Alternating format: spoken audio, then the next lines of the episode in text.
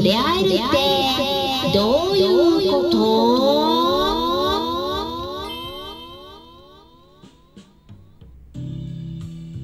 こんにちは。サラホリスティックアニマルクリニックのホリスティック獣医サラです。本ラジオ番組ではペットの一般的な健康に関するお話だけでなくホリスティックケアや地球環境そして私が日頃感じていることや気づきなども含めて様々な内容でイギリスからお届けしております。さて皆さんいかがお過ごしでしょうか？ってねちょっと最初のフレーズ またちょっと遊んでしまっていますけれども。はいいろいろとねちょっとクリエイティブにはい音声を開発しているところなんですね。何かありましたら思われることあったらはいお気軽にコメントからご感想いただければと思うんですがまあまだね今ね日本ゴールデンウィーク中っていうことですよね。っていうことであのスペシャル企画を開催するっていうねあの告知を最初にさせていただきます。まあ昨日もねお話ししたところなんですが、えー何を開催するのか言いますと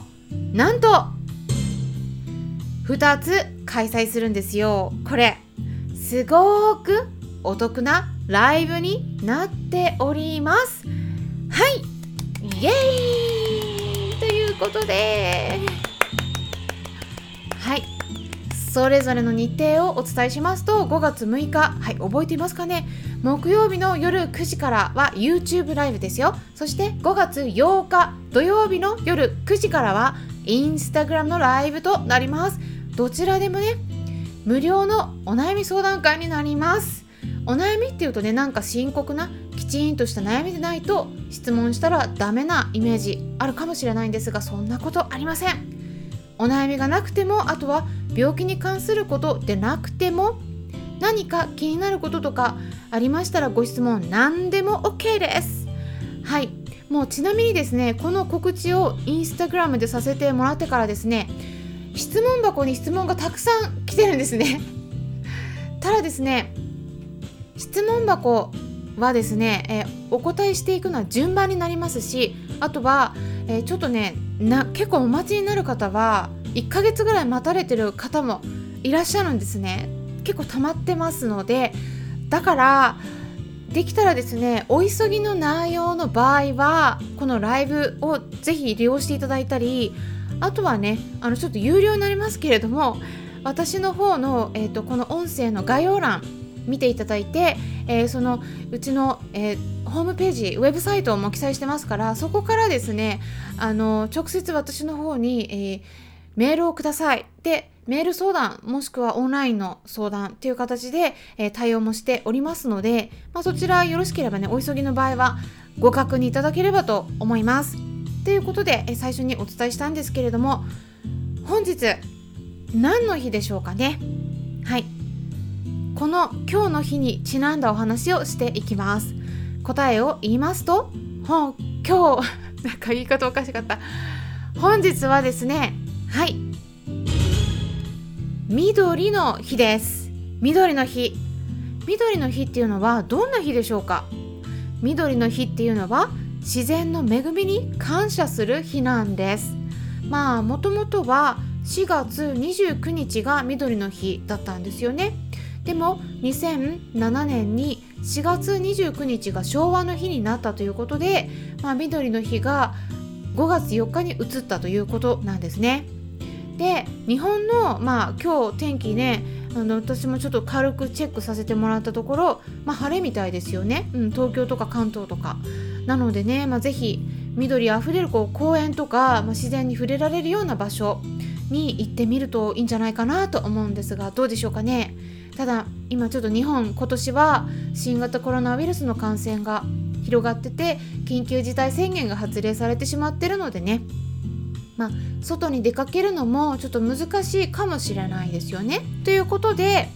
緑の日にちなんで今日はですねお家の中で自然と触れ合える方法について解説していきたいと思います。皆さんと一緒に暮らしているペット動物たちはどのくらい自然と触れ合っていますか？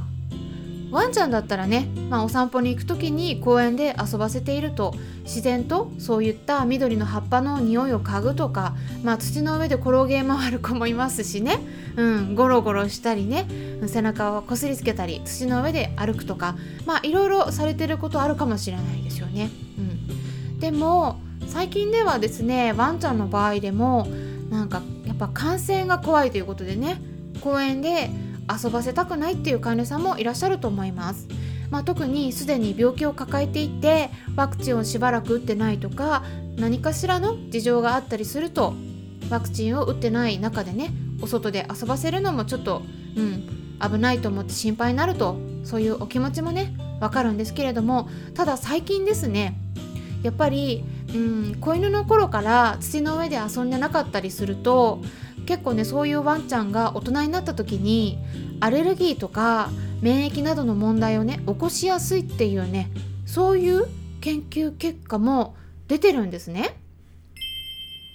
なのでまあうんまあできる限りねあの可能であれば本当はね、うん、ワンちゃん猫ちゃんも自然に触れさせることってすごく大事だと思いますこれワンちゃん猫ちゃんに限らずハムスターさんとか鳥さんとかペレットさんウサギさん全部そうですね。是非ですね1種類以上は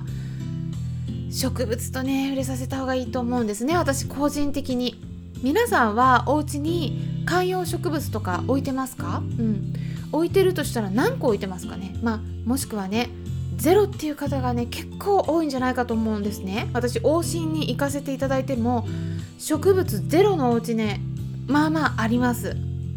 やっぱ怖いということでね。うん。でもね最低でも1個以上は置いてあげることをねおすすめします。まあ、特に猫ちゃんとかの場合は観葉植物は合わないとか危険だとか、うん、食べたらもう中毒だとかね、まあ、そういったネット記事もよく見かけますけれどもそれはですね必ずしも正しくないんですね。猫ちゃんでも食べて大丈夫な植物って結構あるんですよ。例えばですね私は置いてます。何を置いてるか言いますと私は猫2頭と今一緒に暮らしてるんですがうちにであるのはですねアレカヤシって呼ばれる植物とかあとねポニーテールとか他にもいくつかあるんですけどまあちょっと今回は2つお伝えしますとねこれになります。この辺りは空気をきれいにする効果もあるっていうことがアメリカの NASA の研究結果からも発表されてるんですよ。アレカヤシっていうのとポニーテールっていう植物ですね。うん。とっくりランとも呼ばれたりします。うん。で私たちもね緑がたくさんある場所に行くとなんかねリフレッシュしたような気分になりませんか？人間でもねあのそうなんですからやっぱね人間よりも本能の優れてる動物たちにとってはもうなおさらなんですね。観葉植物を置くとね本当に喜んでくれます。まあもちろんですね動物にもそれぞれ個性が違うのでまああんまりね興味示さない子も中にはいるってお伺いはしてるんですけどでもねうんうちの猫たちもねほんと見てると食べなくてもただ匂いを嗅ぎに行ったりもしてるんですね。でこういった観葉植物でもいいですしあとおすすめなのはキッチンハーブです。キッチンハーブはね冬でもお家の中で育てられるんですけどやっぱりこのシーズン春から夏にかけて発育のスピードとか葉っぱの色味とかがねもう全然違います。やっぱりよく育つんですね。うん。えなんかね見ててね栄養がたっぷり入っていそうなもうしっかりとしたね青々とした葉っぱになるんですよ。でおすすめなのはですねまあ例えばブロッコリースプラウトとかバジルとかパセリとかです。でバジルはねあのまだ OK なんですけどパセリは、えー、とちょっとシ酸を多く含むんですねだからま、おしっこの問題膀胱炎とか尿石症と呼ばれるその結晶が出てきてるような場合は特に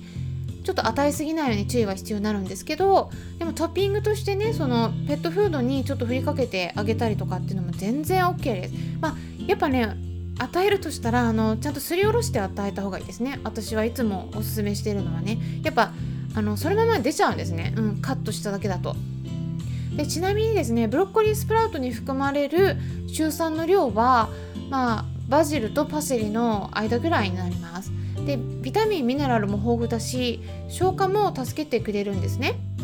で特にですねブロッコリースプラウトはかなり強い抗酸化力持つのでがんの子におすすめです。がんの子ぜひ。でこの機会にですね何かしらの植物を買ってお家に置いてみ置いてみてはいかがでしょうかね。ちょっとなんか言葉がちょっと今日おかしいこと多いですけどすいません。キッチンハーブもね冷蔵庫に入れておくような感じでこう切り取られて販売されてるものありますけどそうじゃなくて土の上に種をまいてもうお家でねそこを種から育てていくことをおすすめします。種もいろいろ種類があるんですけれども探せばですねオーガニックの種もオンラインで販売されてたりするのであのそういうのをね育てていくのがおすすめです。まああのキッチンペーパーとかでね育てられるのもあるんだけどやっぱりですね土に種をまいて育てた方が圧倒的にきちんと発育してくれます。でなんか新しいのに手出しするのは心配な方は猫草でもいいんですね、猫草は猫って言いますけどあのワンちゃんでも全然食べて OK ですからね。はいワンちゃんにも与えられるんですよ。うん猫草でもいいですし。でやっぱね自分で育てたものの方が全部わかるから安心ですよね。あの私はうちの猫たちの手作り食作る時に本当にもう自分で育てたキッチンハーブをその場で切り取ってですりおろして、えー、最後に加えるようにして混ぜて与えるんですね。うん。慣れればねハーブも全然食べてくれますよ。ということで今回は本日が緑の日っていうことでお家の中で簡単に自然と触れ合える方法についてお伝えしていきました。参考になったという方はよろしければいいねボタンのクリックとかフォローもしていただけたら嬉しいです。それではまたお会いしましょう。ホリスティック獣医サラでした。